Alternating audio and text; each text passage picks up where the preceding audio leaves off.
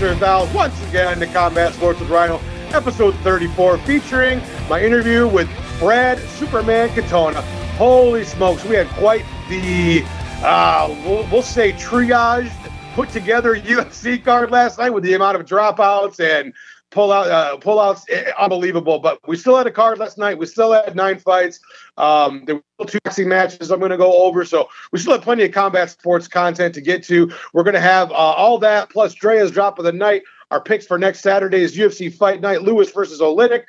some great rhino gang q&a and then like i pre-mentioned before TUF 27 winner Brad Superman Katona coming all the way from SBG Ireland to talk with the old Rhino. Well, not really coming over, but you know what I mean. And uh, he has a great 10 rounds with Rhino, and I hope you guys stick around and listen to that. So, shout out to Lonely Island when I say this line put your swim trunks and your flippy floppies on. We're about to dive right in. So, first prelim from last night at the UFC Apex 5 was a uh, bantamweight contest between Chris Gutierrez and Cody, don't call me Tyler Durden. So early takedown for Durden. Durden pretty much just stayed on Gutierrez's back almost the entire time of the first round. Landed little kind of little pity patty shots from the back. They were leaned up against the cage. Uh, so that was the first round. So that was pretty clear 10 8 for uh, Cody. The next two rounds, dude, were all Gutierrez. Beautiful strikes on the feet, mostly leg kicks, uh, front teeps. Great striking from Gutierrez. He got a late takedown. Uh, the third round was more of the same, more striking from Gutierrez. He really clearly, I'm not going to use the word dominated, but clearly won the second and the third. So what happened there with a 10 8 and then two 10 9s? We got ourselves a draw. So we had a big draw to uh, get us all really hyped for the first fight of the night last night. But uh, good on both of them. You know, Cody really needs to uh, work on his stand up striking, but he took the fight on super short notice, and Gutierrez needs to learn he can't just lay there for a round and not try to get out of things. And, you know, these are both learning processes. And I thought both guys performed well in spots last night. So moving our way to our next fight, which was between Jamal Emmers and Vince Cachero. Emmers was much bigger and taller and very elusive, particularly in the first. Landed some really nice knees, another low blow, which we'll talk enough about low blows in the show. I'm not going to point out every one. So uh, he got a lot of a lot of beautiful knees landed. Oh, but Cachero was tough as fuck, dude. The Hawaiian coming forward, eating shots, trying to make a fight out of it. The second round was more Emmer stringing together some beautiful strikes. He got a takedown. Cachero, like I said, so tough. They even made a mention last night. I think it was Felder who made a mention about he wasn't even barely wearing it on his face, even though he ate so many punches and uh, incredible, incredible heart by the kid.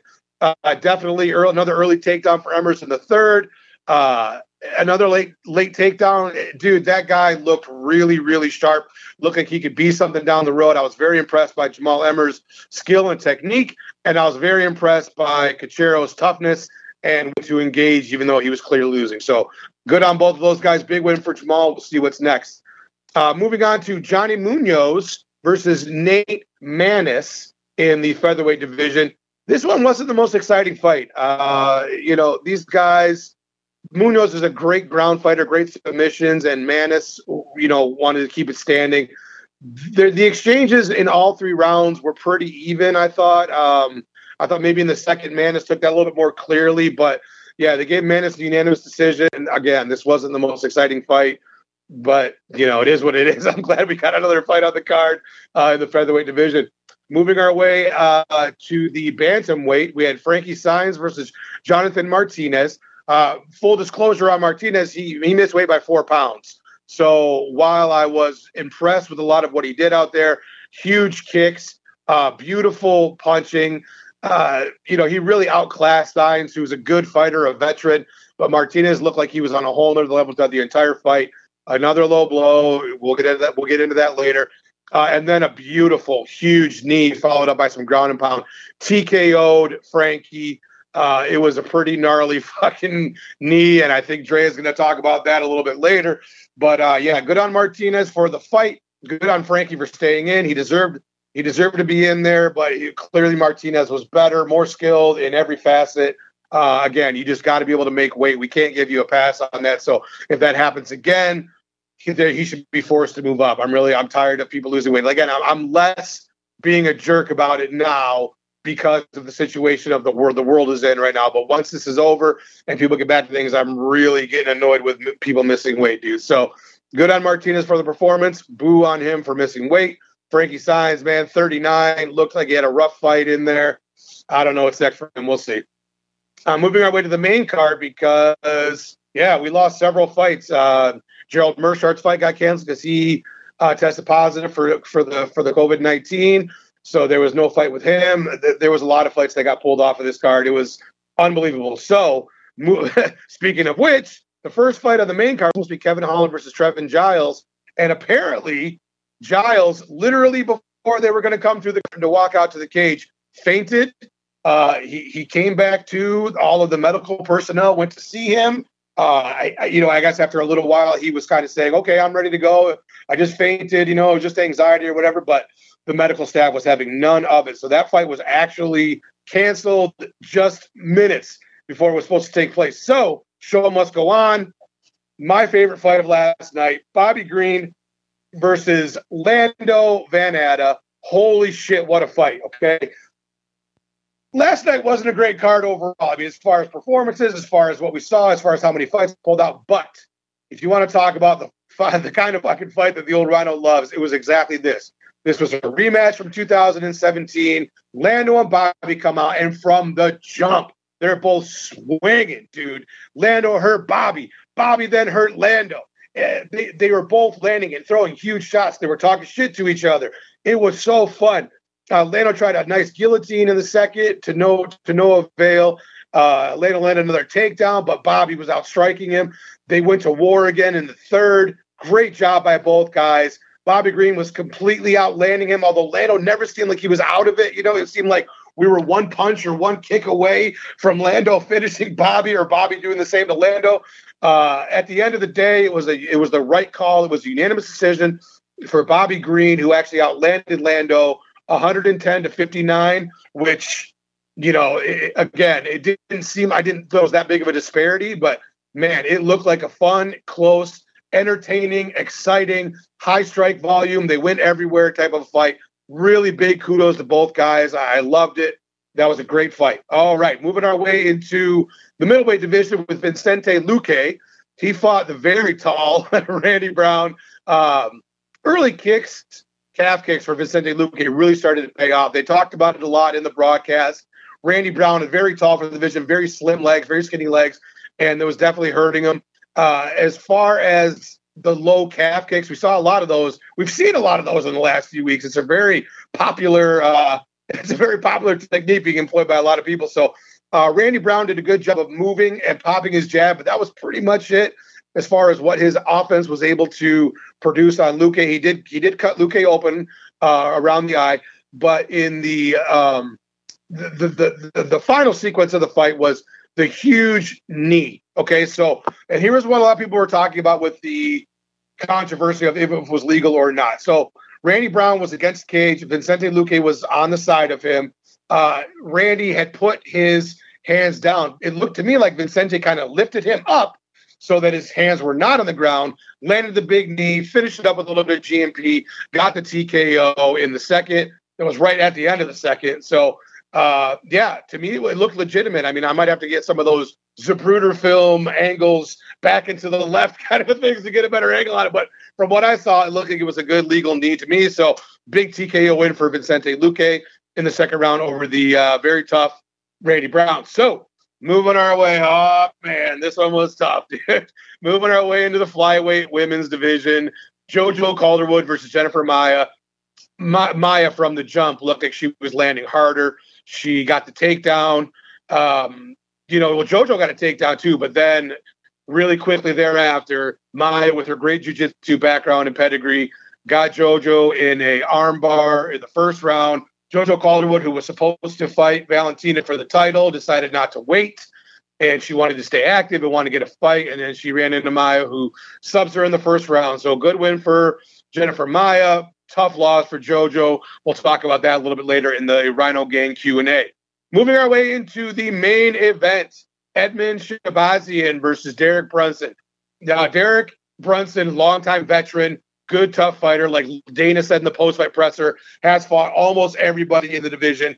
20 and 7 coming in versus the undefeated Shahbazyan, who had all the hype surrounding him uh, Glendale, California. And in the first round, man, it was a good fight. Both were landing huge shots, a lot of body shots early. Brunson got a takedown. It was a very even first round. I didn't know who I would have given it to uh, had I been a judge. It was that close. They almost landed the identical amount of strikes. In the second round, the early takedown for Brunson, nice exchanges.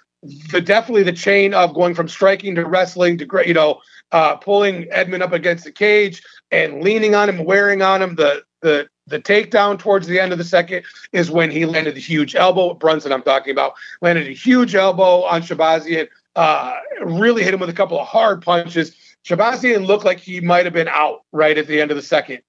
He gamely fought to his knees, got up. Herb Dean was looking really hard at him, got to his corner. They decided that it was a, you know, they had the doctor come look at him. They decided that he could go out for the third round, and then right away, pretty much got got the wrath of Brunson again, right? And very quickly, once uh, Brunson got him down uh, with with punches, it was over. Herb Dean pulled the trigger pretty quick, which is opposite of what happened a couple times last week, which created controversy. So, yeah, big win for Derek Brunson, man. And you know, Edmen's only 22 years old, and he was ranked number nine. He lost the number eight guy. It, it really comes down to is that kid? Oh, is he done? Oh, he sucks. It was like, no, no, no. That kid is good and he's going to be good. He just bit off too much more than he could chew this time, and Derek put on a good performance. So that's that's really what happened there. So we'll have to see what's next. I think I've got a Derek Brunson question in the uh, Q and A as well, which we'll get to. So D Reigns, before we give Drea a call, I got a couple quick boxing updates from last uh, this past weekend. So on Friday over there in England, there was the British Commonwealth Light Heavyweight Championship, which I watched in its entirety, which is really fun. Uh, Lyndon Arthur uh, fought a guy named Dec Spelman, and it was a really fun fight. It was a lot of Dec Spelman trying to walk Lyndon Arthur down, and Arthur walking backwards almost the entire time, angling off and then pop shotting him, you know, pop, pop, pop, pop, pop, and then walking away and moving away. And Deck, man, being tough as nails, tried to stay in it. But dude, it was a clear cut beautiful unanimous decision for Lyndon Arthur to retain the British Commonwealth Light Heavyweight Championship from over in England. And then on Showbox last night, or on Showtime, I should say, the the light, or I, I call it light featherweight, it's the junior featherweight WBO, one of the many alphabet soup titles. The WBO Junior Featherweight Championship was on the line, and Angelo Leo defeated uh, Tremaine Williams, who was a very good fighter if you've never seen him fight by a very clear decision as well. So Angelo Leo won the WBO junior featherweight title last night, and it was a very good fight. It was very exciting and it was fun to watch. So um, I was glad to have so much boxing content to fill the gaps in between the uh, UFC and because it was a short UFC card. So good on Lyndon Arthur and good on Angelo Leo for their title retention and winning a title this weekend in boxing. So let's go ahead and give Drea a call. D Reigns, and we will see what her drop of the night is from last night. And now, ladies and gentlemen of CSWR, let's go ahead and find out. Our girl Drea has joined us as she does every week. Let's find out, Drea, what you had for your drop of the night last night. Well, my, drop of the night last night's fights comes from Jonathan Martinez versus Frankie Saenz.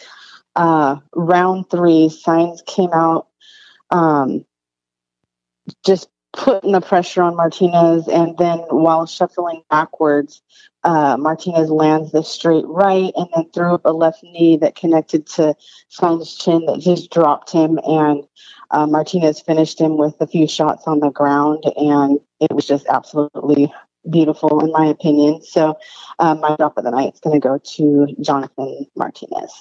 Yeah, that's absolutely a great drop of the night. It, you know, there wasn't a bevy to choose from, but that was the one that really ended things. I mean, there were some other drops like uh, Bobby Green's inside elbow of Lando. There were some other ones, but yeah, that was the one that really put the nail in the proverbial coffin of yeah. Frankie. So yeah, you know, even it was yeah. impressive, and he yeah, threw a absolutely. lot of other a lot of other you know things in the fight just he was connecting with head kicks that i couldn't believe you know didn't knock out Saenz i mean he connected a few times but so it was nice to finally see something finish the fight uh, yeah exactly and i also like uh, I also like how Felder said he's like, look, even though Saenz's hand is blocking that leg kick, uh, that head kick. Oh, they're still really, getting through. Yeah, they're still getting through. Yeah, they're getting rattled back. Exactly. Just it just goes to show you the toughness of old Frankie for being able to take some of that and keep going. For sure, uh, tough, tough, dude. All right, so next weekend, which by the way, just real quick sidebar, uh, the UFC website said this was going to be on Friday all week.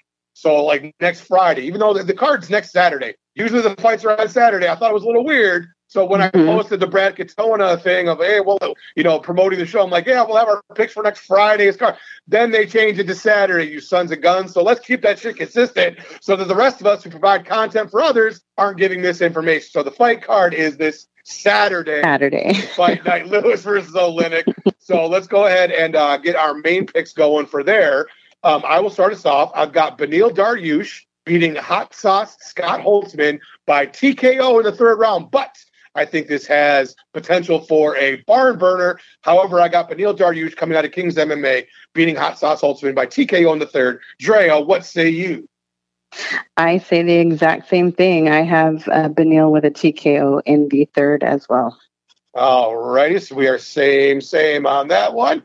All right, then we got Yana Kunitskaya versus Julia. Oh boy, uh, Stolarenko. Stolarenko? I'm not sure either. Okay, okay. I, I, got, I don't. I don't know. I, I, don't know either. So I got Yana over Julia uh, by unanimous decision in that one. What about you? I took Yana as well in a unanimous decision for. So we are samesies on that one. Samesies on that one. Samesies. then we got my man who I was on the WOCast with uh, a couple months ago, Darren the Dentist Stewart going against Maki Pitolo. I think Darren, the dentist, is going to be vintage Darren. I think he's going to knock out Maki in the very first round. First round, clean KO from punches from Darren Stewart. What about you, Drea? I have down Darren Stewart um, beating Maki as well, but I took round two TKO. All right, so we got round two TKO for Drea. All righty. Then I got Omari Akhmedov is, is fighting Chris Weidman. I think this is going to be one way traffic. I think it's going to be a lot of chain wrestling, and I don't, you know, we haven't seen Weidman look good in a long time. So I got a unanimous decision. I think Weidman's going to be able to avoid getting stopped, but I think uh, Akhmedov is going to win via unanimous decision. What's your pick in this one? Feature player, Drea? We are opposite opposites on this one. Um, I feel it's going to be, you know, a lot of back and forth as well, but I think Chris Weidman is going to um, come out with a split decision over Omari. You said that like you were trailing off, like the battery I, slowly dying. And, yeah, you know, because I listening to a song on your iPod. And I know. I'm sorry.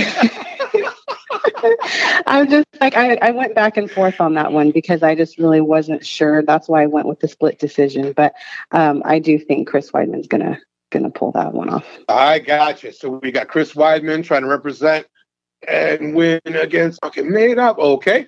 So then now we have our main event with Alexei Oleinik versus Derrick Lewis. This one was balls. the one I cut. Yes. uh, I can't say his name without like including that. I just, I just can't. Yeah, okay. I attached. Understand. I completely understand the association. Um, this one was was hard for me. I kind of went back and forth on this. So it's pretty much the the the age old striker versus grappler in in a sense. You got Derrick mm-hmm. Lewis, who is humongous power, probably only superseded by Francis Ngannou.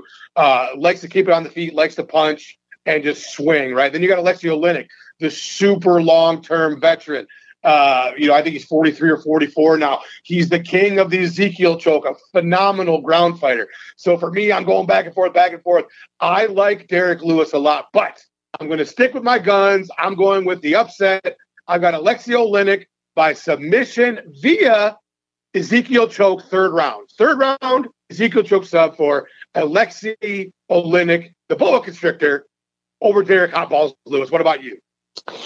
I am going Derrick Lewis on this one. Um, I think I think he's going to catch him with his power. So um, I'm going with a second round. I debated KO or TKO.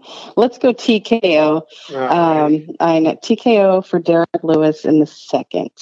I think he's going to catch him with that power. And he very well may. So we got a TKO two for Derrick. All righty. So that will conclude our main card picks for this coming weekend's fight night. Once again at the Las Vegas Apex. And then let's go ahead and dive right into our Twitter questions. So, Drea, who's our first one from, and what does he got for us? Okay, so first question comes from Cyrus. Yes, uh. He says Edmund looked like he quit or did not want to continue fighting. Some people are saying bad stoppage by Herb. Herb should have called off the fight before Edmund kept taking damage. Do you blame Herb or his corner for actually letting him go back out? Uh, for me, it's definitely the corner, dude. They this is not one of those situations where we have a fighter who's got a brand new camp, a brand new coach, people who don't know him or care about him. These are people who in his corner who have been with him since he was a kid, literally. Uh, that he's trained with and been with for many, many years. They know him. They know the ins and outs of him. They know if he's being too tough for his own good, if he's kind of hurt or really hurt. Like they should know these kind of things. And at the very least, he should be able to feel comfortable enough and close enough to them to be able to articulate what's going on. He took brutal punishment at the end of that second round with the elbow and with the punches. He did get up to his feet. Herb did not stop it. He did get up to his feet and make it back to his corner. So he did see the doctor.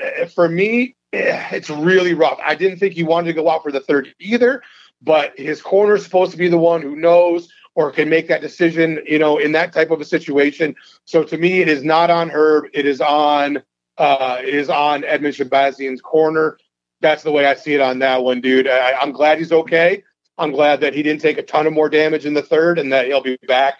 Uh, big learning experience, hopefully for everybody, not just for um, his corner, but for Edmund and everybody else involved. Hopefully, a good learning experience. And uh, yeah, we'll see what's next for him. So that's my answer on that one. Cyrus King, my main dude, who uh, who who is the king of the Twitter porn when it comes to the food. I shouldn't call it Twitter porn. I should call it Twitter porn. Twitter food porn is what I meant to say.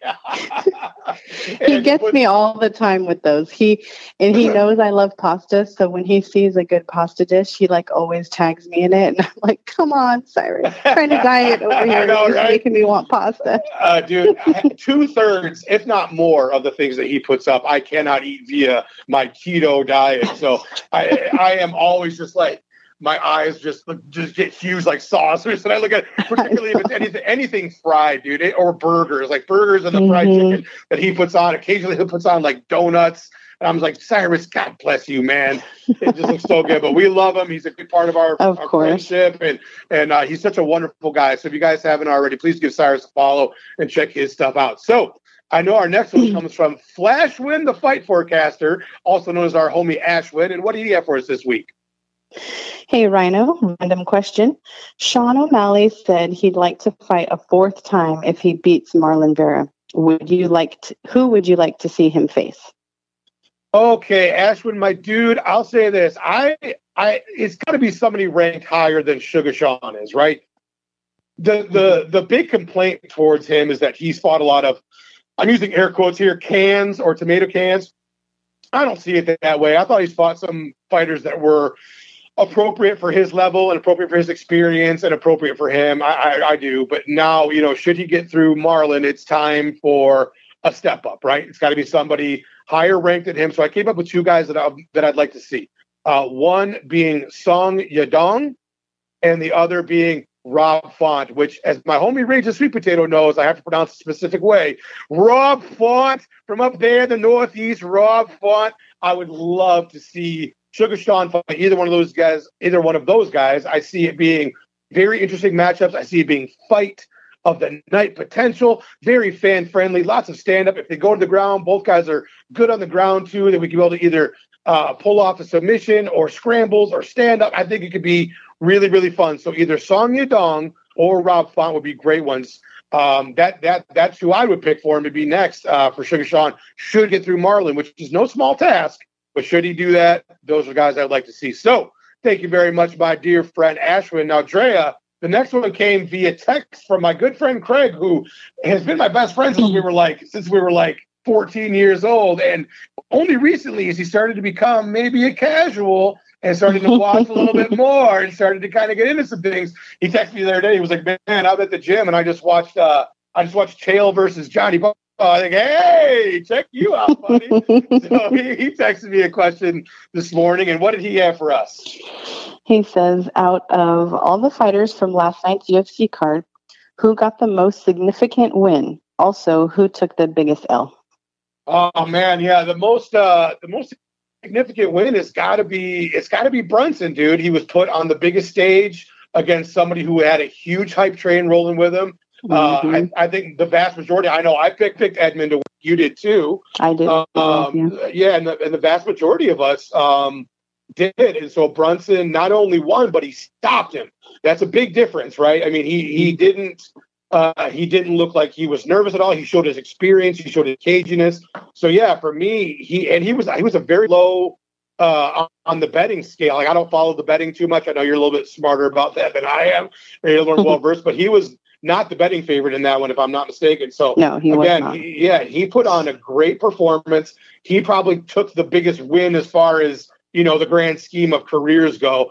Unfortunately, the flip side is my girl JoJo, who we all love so much. She's so cute and sweet and nice, and such a badass fighter out of Syndicate MMA. I, I mean, we love JoJo. She is so awesome. However, she had the title shot available, and like a G, she didn't want to wait around. She wanted to train. She wanted to fight, and she did, but she lost. Therefore, she has most likely lost the next shot at Valentina for the title. So I guess in the in the like the scope of your career, that was probably the you know that was probably the biggest loss per se.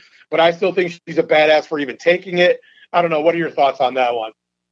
I, I agree. I was thinking the same thing. And when when I saw she took the fight, I was like, oh, I don't know. I mean, I had her. I thought she was going to win, Me but too. still, that was you know a big test for her. So I was a little nervous with her taking that fight because I thought, oh, if she loses, that's you know there goes that that title. And unfortunately, that's exactly what what happened. So yeah, I'd agree with you that that was definitely, in my opinion, like the biggest L as well.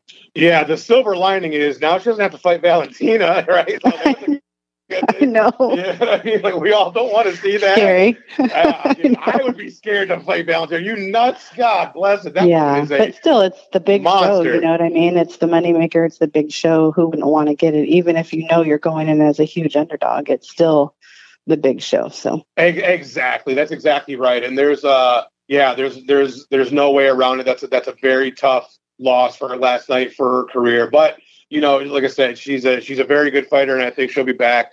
And um, we'll we'll see if Maia gets that next shot at Valentina when Valentina comes back from her uh, comes back from her uh, injury. So, Drea, once again, the feature player, Drea, you have killed it once again today. We thank you very, very much for joining us as you do each and every week, bringing your fire content. We appreciate you, my friend, and we will talk right. to you a little later. All right. Talk to you later right. and see you next week. All righty, D Rains, my engineer with the mostest brother.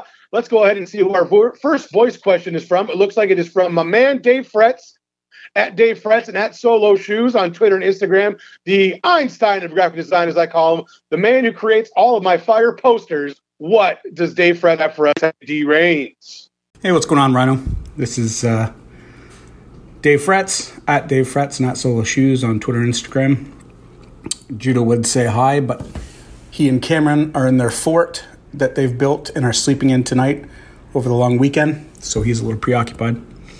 Anyways, man, hope you're doing well.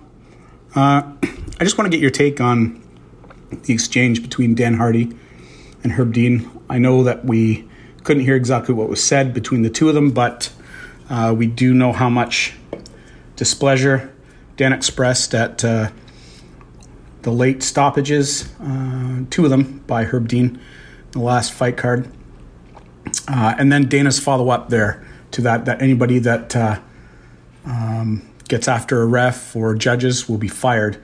Um, I tend to side with Dan on this one, although I do really generally like Herb Dean. Uh, but yeah, just want to get your take. Talk to you later. Okay, dude. For me, the Dan Hardy and Herb Dean's argument was it was new for a lot of us to, as fans to really see. Right.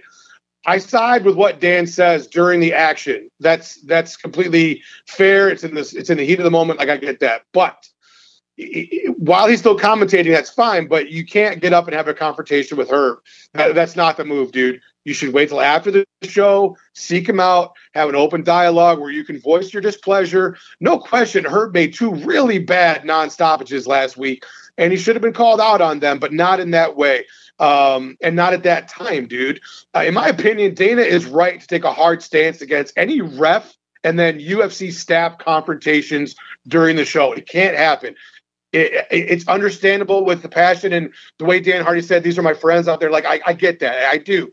But you're talking about a company that's being projected to potentially millions of people. And the last thing that you need to look is like you control over what with your staff and with the officials or with the commission people or with the judge. You just can't have those type of confrontations. So while I understand why Dan Hardy did that, can't have it. Not a good look. Mm-hmm. I hope he doesn't get fired, but I hope, hope he learned his lesson and they don't have that kind of situation happen again. So thank you very much, my dear friend Dave Fretz. I think our next one comes from the big home soon from over in Canada way, also from Canada. It's a very Canadian heavy voice question section this week. So what do we got for us, Jim Soon?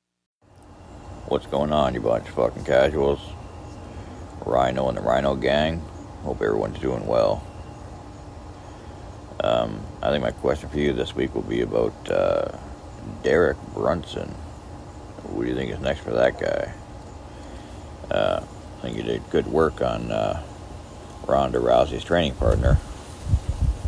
Now we know why the kid was Ronda Rousey's training partner. But again, he's 22 years old, so he's got a long future ahead of him. You know what I mean? Derek just proved you don't uh, look past the old dogs too quick, eh?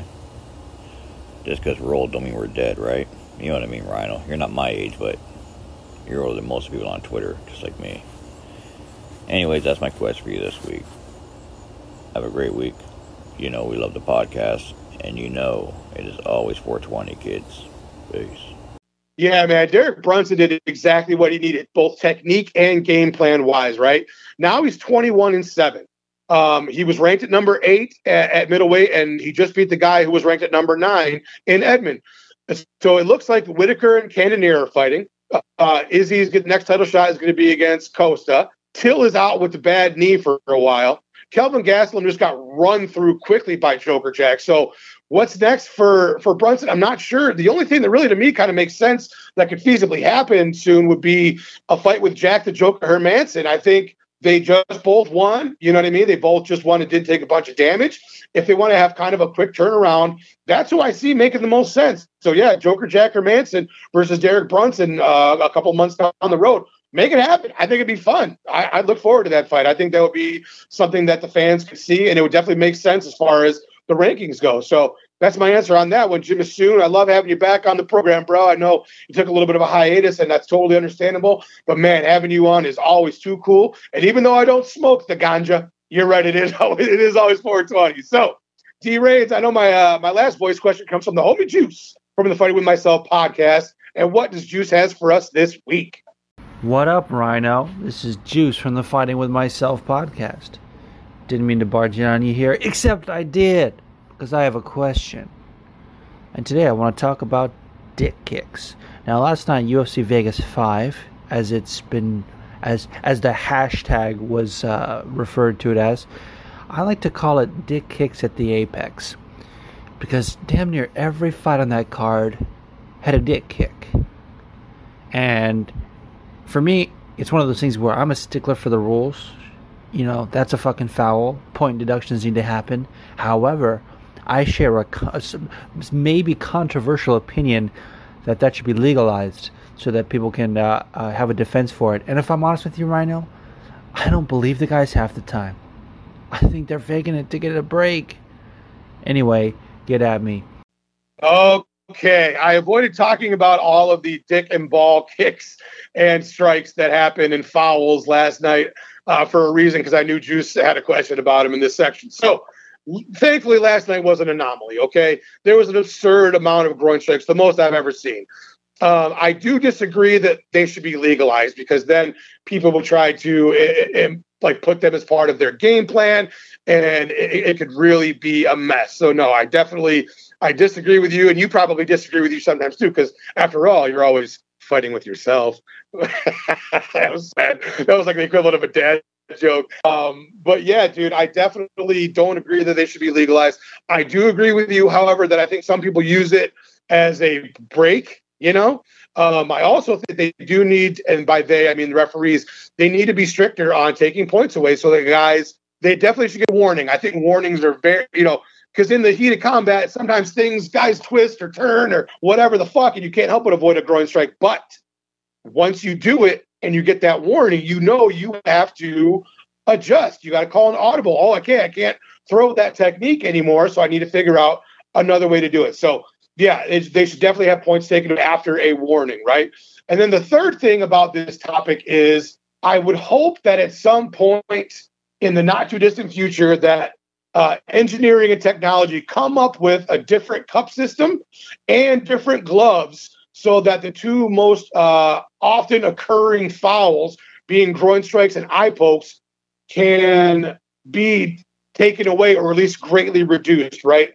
I don't know what that is. I'm not an engineer, dude. Um, but somehow, some way, still being able to have good grappling and striking while taking the finger pokes, eye pokes away, and while making um, groin strikes far less damaging.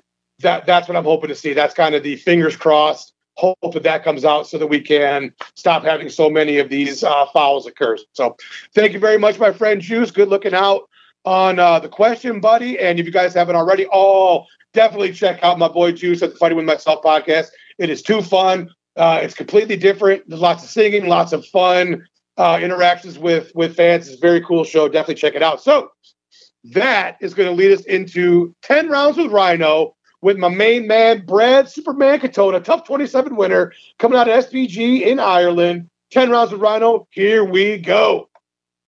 Rhino Gang, we have got ourselves quite the special guest today. Going 10 rounds with Rhino, Brad Superman Katona, Canadian, now living in Ireland with SBG, uh, TUF 27 winner, all around great guy. Our only mechanical engineer, I believe we were at on the show. I think it's a pretty safe bet. My man, Brad Katona, thank you so much for joining us today, sir.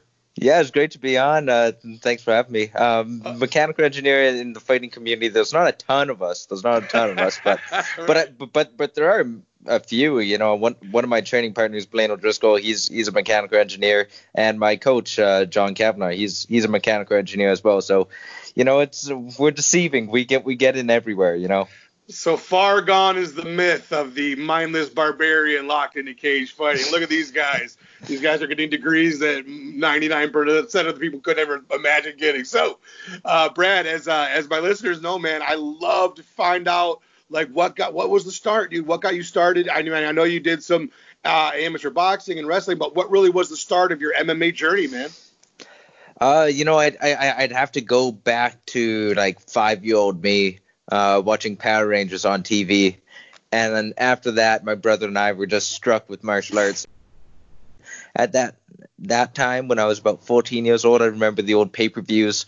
I think it was like only a couple times a year that they had them, but uh, yeah. So so jujitsu was kind of on at least my dad's radar, and he for the next martial arts or next martial art to try. Uh, he suggested that, and fortunately, we found a really good home in the Winnipeg Academy of Mixed Martial Arts in my hometown of Winnipeg, um, uh, under Curtis Brigham, and we we started doing that, and it was it was love at first sight. After sure. the first session, I was just enamored with it, and uh, it was just baby steps from there. You know, from doing jujitsu to doing grappling competitions, and once I got that little trickle of uh, of the high after a competition, you know, I I, I was hooked. Oh, that's awesome, dude. So you kind of mentioned it a little bit there. You're originally from Manitoba. Uh, you decided that Dublin, Ireland, was where you wanted to move to further your uh, MMA career. Now, I did talk, I did talk to Katie about some of the, you know, reasons as to moving over there and why. But what I do want to know is, what are some major differences that you found, kind of culturally, between Canadians and the Irish that were were unbeknownst to you before you moved there? you know, it's it's it's, it's tough to say. Um, yeah, it's in terms of the people there. There is small. It's it's hard to put into words. The people are, are, are slightly different than Canadians, but they're they're very welcoming and uh, sometimes they they ask like why why we did come here and they're surprised because there are a lot of Irish who who travel to Canada, to Toronto, and to Vancouver uh, specifically. Uh, so so we were kind of doing the opposite. So we do get questions about that. But culturally, I guess when we first moved here, and you know, if we were anywhere in North America and, and you name a random item you need from groceries to clothing to a tool or anything, you can count on a Walmart to have it. You know, you can you can count on the Walmart. So uh, absolutely. Here, when my my bike chain broke one day, and I was like, I don't know where to go, and and now pro- probably if there's any Irish listeners, they know exactly where I should go. Um, but all I could really come off the top of my head was then a, a, specialized bike shop. So that's that's a good thing in some ways that there's there's maybe some more small business here. Uh, Walmart's not eating everything up, but at the same time, you know, it, as as newcomers to a country, it's nice to have that one reliable place, that one sure. you know one stop shop. So I, yeah. I, I think that was one thing as well as just like the size of the grocery stores. When I go home, but back to Canada, or if I if I travel to the U.S., the size of our grocery stores in North America are gigantic compared to here. Nothing compares. yeah. And and and like my Katie, uh, my girlfriend and I are, are when we walk into like a Canadian grocery store or, or, like a super Walmart at first, it's like your eyes widen up and you're like, oh my god, like so it's just it's just the space, right? There's a I difference in space, so I think that's the biggest thing. Uh, where we take that space for granted in North America. Sure. No, that's that was a great answer, dude. Uh, getting into your MMA career, you you having had already had ten pro fights, you've already competed in three different weight class: bantam, feather, and light. which one? I mean, I know you've had a majority, uh, but which which one do you feel the most comfortable at? And do you feel like you're going to still uh, bounce from from weight class to weight class, uh, depending on the fight, or do you want to stick at one and just go, have the rest of your career there? You know, really, anytime I fought at any weight class besides bantamweight, it was for a very specific reason. You know, so so bantamweight is my home. Uh, say, saying that's where I'm most comfortable. Well, I, would say lightweight I'm most comfortable because I, can, I can I can eat what I want, you know. Yeah. Um, yeah. But but but where I where I, I feel best competing, like I'd love to fight at lightweight but I don't want to fight lightweights. I, would love to fight at featherweight, but I don't want to fight featherweights. You know, being bantamweight, I'm I, I'm I'm a decent size but I'm not the largest bantamweight. I'm not I'm not the smallest, but uh, my only featherweight fights were were for the Ultimate Fighter, and and and so that was one specific avenue. And then uh, my lightweight fight was on like a one week notice, and not taking anything away from my opponent, but there was a, just a skill and experience discrepancy so it was a calculated risk at that time where it had been yeah. a year since I had competed. So just to get one more fight in, get one more W, and keep on building, it was something where we kind of weighed weighed the odds and we had video on the guy and we're like you know i think this is this is a fight which which no matter the weight we should take so thankfully sure. that worked out well but man light featherweights are gigantic lightweights are huge, you know, at least compared to myself. You're, sure. you're a former heavyweight, so, so maybe yeah, not to you. But but we're looking at two different viewpoints, you know. Mine's, mine's looking up and you're looking down. So. you're absolutely right, my friend. Um, you, know, I, have been fortunate enough to have a couple of former uh, TUF competitors on the show, Chris Leben and uh, Joe Giannetti. So I, I've learned a little bit about – um, their perspectives from being in the TUF house. But I mean, on TUF 27, you know, you had some ginormous wins against really good fighter. I mean, of course, Bryce Mitchell, look what he's doing. Uh, Jay Cucciniello, some really good really good fighters so you got wins over in there. But I really kind of want to know what was your experience like that. And I'm sure you've been asked this question before, so you know you don't you don't have to give me anything that you haven't already said. But kind of what was your experience in the house? What were some of the what were some of the good points that came out of it? Not the not the negative part, but what some of the good things that came out of it? Well, well, the contract that that I ended up winning was was a pretty good thing. I imagine so. I know, but, but but all joking aside, all joking aside, I I, I, I, I think I think uh, you know, it was. I, I, I think overall it was something very worthwhile doing, be it winning it or, or, or winning or not. Um, and, and and even just just for anybody to do it was it was nice. Like it was an isolated time away from pretty much any technology, where you were alone with your thoughts. You know, so so it it was very quick that I got a schedule and I, I, I got to kind of enjoy the experience looking back on it. Um, there's a lot of good memories, but also it, it's one of those things I'm very glad I did. I'm very happy I, I got the opportunity to do it. At the same time, I wouldn't want to do it again. Uh, right. Just with the isolation and everything, it, it it was tough. Like looking back on it, it was tough. But in the moment, I just tried to take everything for granted. Like I really tried to appreciate how alien this world was. There was people doing our grocery shopping. You know, at at night you wrote down what you wanted, and the next day it was in the fridge. How cool is that? You know, that's yeah, yeah, that's amazing. You know, and, and then waking up and having to put on a mic because you're on reality TV. That was super cool. Just just how alien that was to me, and and and the comfort I got in front of my cam- in front of the camera because we were in front of it all the time doing interviews or just living our normal life I, I I think that's that was a huge benefit for me because you see some new fighters they have difficulty in, in front of the light sometimes and and for me that was uh it it all helped build uh, my career forward and uh, really gave me like I, I just appreciated the opportunity of what it was. Yeah, definitely, dude. Uh, the, we touched on this a little bit in the intro, but again, and I think this is important, and I think this is something that a lot of people um, are, are, find interesting. I know I certainly do. Uh, again, being someone who literally got a degree in mechanical engineering, it's such a complicated field. Uh, was that subject matter that you were always interested in as a kid? Like, was there always that aspect of like science that you were really into? Was that always something, or did that happen kind of later in life that you got interested in that? You, you know what? I was, I, I guess the way I could best word is I was always academically inclined as a kid. I I, I studied hard. Um, yeah, I was I was I was I don't want to say I was the nerdy kid because I, I am not like the dorkiest dork out there, but like I I'm also Canadian, so I follow rules. You know, like it was you were supposed to study, you, you did your homework, and uh, and that was that. But uh, I definitely had like an inclination to to mathematics and just anything that you break down at to a to a high degree, be it MA at the highest level or you know. Uh, any subject matter really like if, if you get into you know most products that that you handle every day is was was like designed by an engineer. That is really really cool. So anything you take apart your PlayStation or or, or, or you're holding, sure. you know, a, a, any tool, you know, it's it's it's such an overarching uh, topic that uh, I, I I just I guess looking back on it, I like diving into the nitty gritty details of pretty much anything,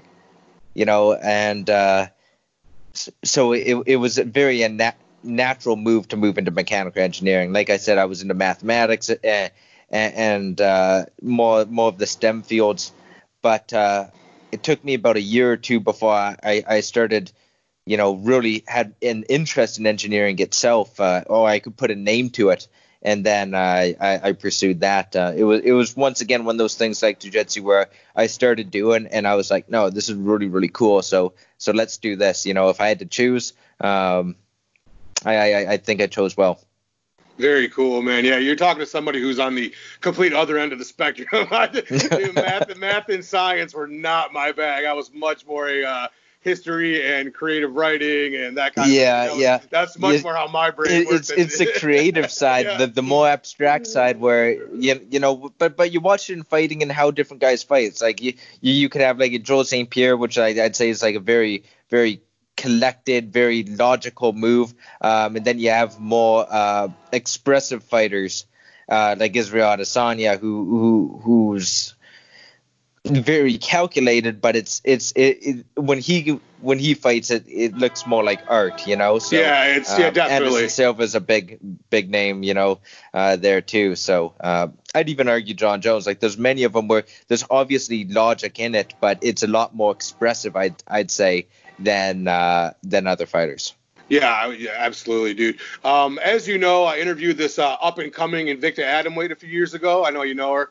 Uh, her name's Katie Saul. um, so we we she kind of gave me a little bit of a the perspective of what it's like being in a relationship with another pro fighter. But I'd really like to know, and I'm sure my listeners would too, What's it What's it kind of like from from your perspective? What, what are some of the uh, advantages of having somebody really just right next to you who uh, also understands the pro fighting game? Uh, you know, it's it's uh, it's pretty amazing, um, but it, but it's not for everyone. Um, I, I, I think for, for us it works very well uh, because whatever gym we were at before, any, gym we've ever been in, we we were the hard workers in the gym. We were we were out there, for lack of a better word, grinding, and, yeah. and people would take it maybe a little less serious. We we, we were kind of just that blue collar work ethic, I, I I guess I could say, and uh, yeah, we kind of found each other, and, and, and, it's been nice to have a good sounding board because she understands everything um, that goes into competing at the highest level. And and you can have family, you can have friends, and and they they support you, but they don't understand it. You know, right. they don't understand the the pressure, the stress, and and everything. And and and so it's it's it's nice having someone who I can trust her feedback in because she knows a thing or two about fighting as well. Uh, and then even going through you know fight week and stuff, having her there by my side, it's it, it's nice because she knows kind of what type of what type of energy you have to bring. You know, not not not necessarily being fake, but you know, there, there's of course nerves, there's doubts, there's days where you're feeling pretty weak from the cut, and and uh, it's nice having someone there who's you know by your side no matter what. You know, she gets the highs and she understands the lows as well, and nothing is really blown out of proportion. You know, some people uh, don't really know what it's like to win, and many people don't know what it's like to lose. It's and and, and they say, well, you gave out, you you did your best, and but that's not it. You know, you put so much, you put so much love in, in into your craft. So when you fall, when you don't get the result you want, it's uh it's pretty heartbreaking. So just having someone there to kind of pick you up when you're down and and sometimes you know just be be beside you when you're up it's uh it, it, like i said it works for us oh that's that's fantastic dude i really again it's one of those stories that you just don't find very often uh, particularly in our world, you know, of yeah. so it, it's very cool, and I appreciate you uh, being as forthcoming as you were just then. Uh, Brad, you are an extremely tough guy. I mean, I know you know, when someone thinks of typically like who you'd be afraid of in a dark alley, you know, I don't think you would be the first person that comes to mind. You know what I mean? You look like uh, a good guy who lives next door to you. You know what I mean? Yeah, yeah, yeah. You wouldn't think cage fighter the first at first glance, but the, your toughness has often been uh, something that throughout your career that I don't think you've got enough credit for. Uh, kind of, you talked about a little bit before when you were answering the last question, kind of that blue collar, that kind of tough grinder guy who is so hard to to stop from coming forward. Um, where do you attribute that toughness to, dude? Because that's not something that most people are born with. You kind of have to you have to sharpen up. You know what I mean? You got to harden down, as we used to say at the gym. You got to harden down, and you're definitely that kind of a dude. Where do you think that toughness came from, buddy? You know, uh, I don't necessarily ever want to be known for my toughness because it often means that you've had to show your toughness quite a bit. you know, I, I, I'd rather be the guy that like, is, you know, is he tough? He's he's never had to show it before. The most you know? elusive he's, fighter he's, ever. He's just so flawless, you know. Uh, never gets hit, this guy. Yeah. um, but really, I, I I think some of that toughness comes down to,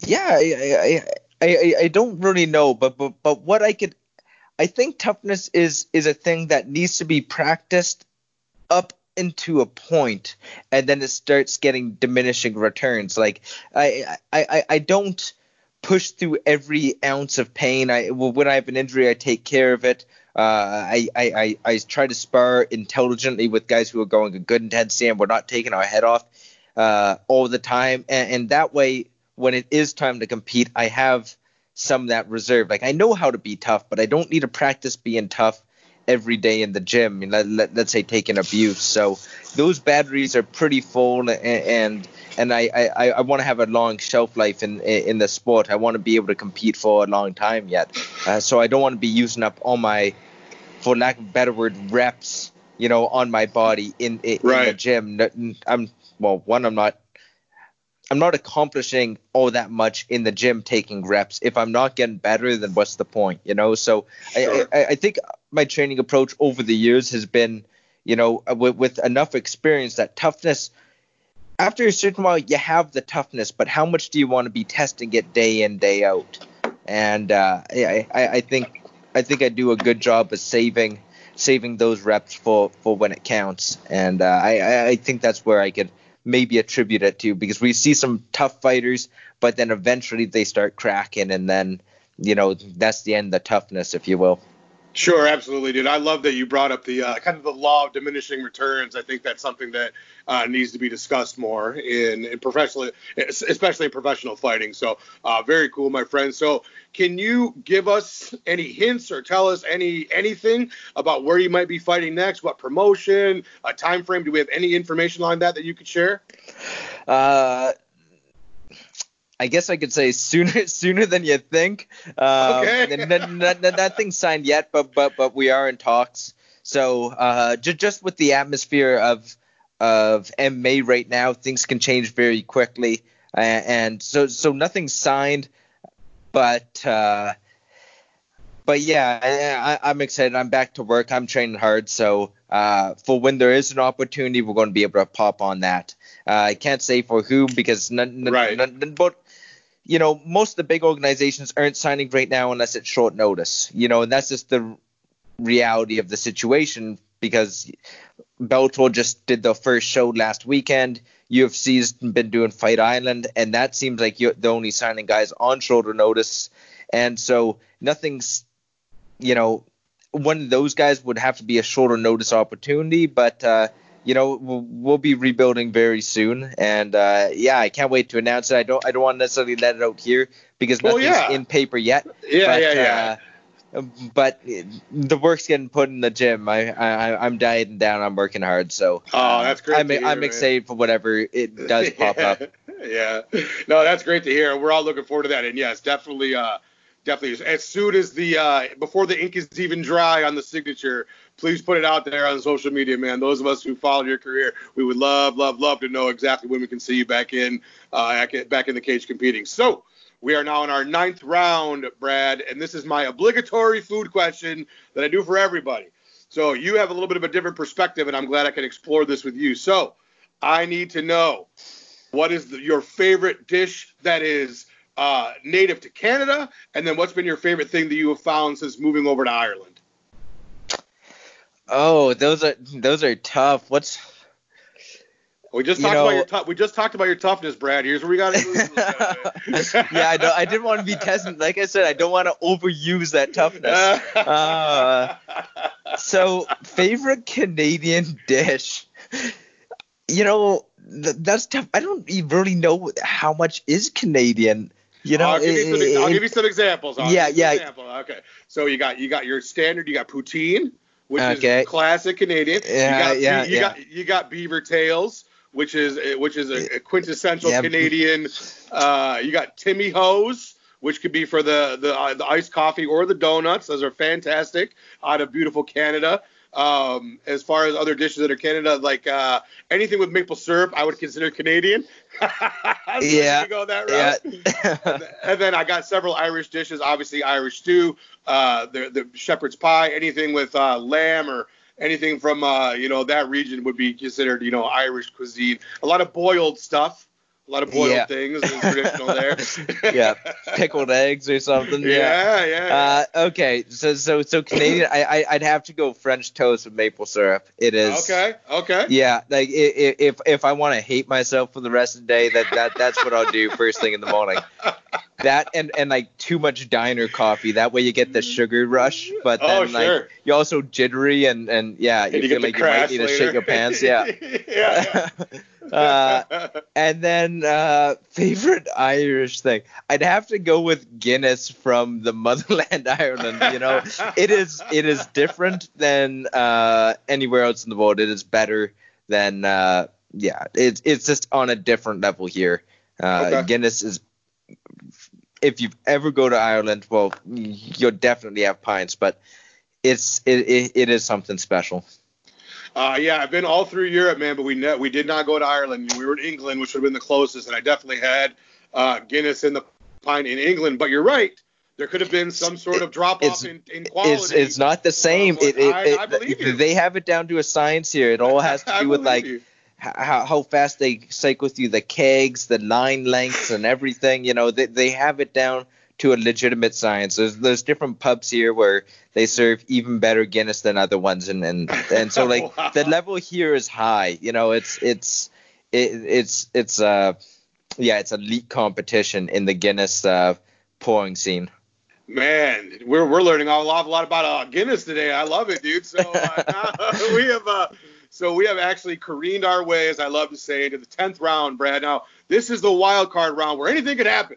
Right, Absolutely. so you got to put you got to take your fighter's cap off and put your coaching slash promoter hat on.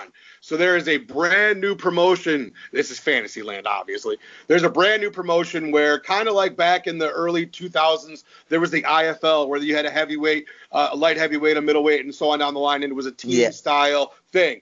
But in this promotion, there is going to be one guy practicing and fighting another guy in a specific discipline. So we're not all weight classes don't matter. We're not we're not worried about weight classes. You are just going to have to have a a wrestler, a Muay Thai fighter, a jiu-jitsu competitor, and a boxer. Now these are being competed in a cage. Uh, everybody's going to be wearing four ounce gloves, but just one wrestler, one Muay Thai fighter, one jiu-jitsu fighter, and one boxer. Who is your team? Uh, okay. Are, are are they going to need to like wrestle as in like a traditional wrestling? Cor- correct, correct. Just like a, like a like an Olympic uh, style points, takedowns, that whole deal. Um, okay, give me Yoel Romero there. Uh, all right. So we got Yoel for wrestler. That's a great pick. Yeah, jiu-jitsu. Yeah. After Werdum's last win, I I, I throw Werdum in there. He, he he looked awfully dangerous. Oh man, I, I on the last show I talked about how, how smug I was because I, I I had picked Werdum and I was getting a lot of heat from my friends and cohorts on MMA Twitter and I I had to wear my smug suspenders when I picked Werdum to go right. So I got Fabricio, I got Fabricio Werdum for you for your jiu-jitsu competitor. All right, And so then- now I, it's it's hard not to go with Maia, but uh, yeah, I, Werdum looked good, and I think against other heavyweights he'd he- he'd do pretty well too. And uh, boxer, my teammate Conor McGregor, best hands Alrighty. in MMA, I'd say absolutely. And then kick oh, Muay Thai. yeah, Muay Thai. I would choose. I, I'm going to have to go with Shevchenko then, Valentina Alrighty. Shevchenko. You know that just it, I I didn't even immediately go with uh, the female fighters, but absolutely, um, I'd have to go with Shevchenko for for the Muay Thai. No, that's a that's a fantastic pick. I'll go ahead and let you know my team. So uh, for wrestling, I got Daniel Cormier. He's he's my straight wrestler. Ah. Muay Thai, I went with Anderson Nice. Silva because Anderson Silva is one of my you know one of my favorite fighters ever. I loved his Muay Thai uh, in there for Jiu-Jitsu. I did go with Damian Maia, which him and Werdum, if you know everything's on equal weight size. You know we're not talking about weight classes, so that would be a really fun one to see if they were in equal size. And then I went Dustin Poirier for my boxer. And it's interesting that you picked Wow. Conor Well, because you well, we saw how that went. so I thought that was I thought those were my those are my picks and that was really Yeah. fun and cool. Yeah, I would good stuff. To see the, I would love to see the uh, Rhinos team and Superman's team go up against each other in this competition somehow, yeah, some way. yeah, I don't know. I'd, I'd, still probably put my money on Shevchenko versus Anderson there. Hey, think she'd do that's not a bad well. pick. That's not Yeah. a bad pick. I'm not. I'm not saying I feel all that confident in that matchup. Yeah, no, not at all. She's she's a killer. so, Brad, once again, man, thank you so much for joining us today. The uh, it- it's always so great to get to know fighters on kind of a more personal level than just what we see the clips of them on TV or uh, on YouTube and whatnot. So, again, dude, I really appreciate you being as forthcoming and uh, and honest as you were, and uh, we really appreciate you having on. And we would love to get a hold of you again after your next fight and kind of recap and see how things have been going. Awesome. Yeah, thanks for having me. That was, that was a lot of fun. Appreciate it. Awesome, dude. This is Brad Katona, and I just won 10 rounds with Rhino. Oh man, dude, what a nice guy! What an interesting talk that I had with him. Um, definitely somebody to look forward to seeing what happens next in their career. You want to talk about uh, great tutelage underneath John Kavanagh. You can't help but get better. He's got an amazing support system. Shout out to to my homie Katie Saul. Uh, Brad Katona, I'm a huge fan, have been since the TUF season. Really look forward to what happens uh, down the road with you, sir, and looking forward to the fight announcement that you kind of teased on the show. So let's go ahead and get into my shout outs. I want to shout out everybody in the Rhino Gang who asked a question today. Dave Fretz, Jim Assoon, Juice from the Fighting With Myself podcast, my man Cyrus King, Ashwin the Fight Forecaster, my homie Craig. Uh, thank you guys so much for participating in this week's show. Of course, I got to hope I got to thank my homie D Rains, the best engineer in the biz, my girl Drea, the feature player Drea, for her participation again this week. You are a major part of the show, and I super appreciate you. Uh, I definitely want to give another shout out to Dave Fretz for his amazing artwork and his uh, his just being a great friend of the show and a great friend of mine. Big shout out. Check him him and his stuff out at uh, at Solo Shoes and at Dave Fretz on Twitter and Instagram. The dude's a fire graphic designer. So this was not a great week for the Rhino. Uh, I'm glad it's over, right? I'm glad we got a we got a hopefully a fresh start on a new week. I hope everybody else. I saw a lot of people in the TL saying kind of the same thing. This wasn't a good week. We all have our own stuff going on in our personal lives. There's there's all these big scary things out there. Let's try to uh, have a good week, everybody. Let's try to focus on the good, focus on the things that make us happy, including MMA and boxing, which is what does it for me.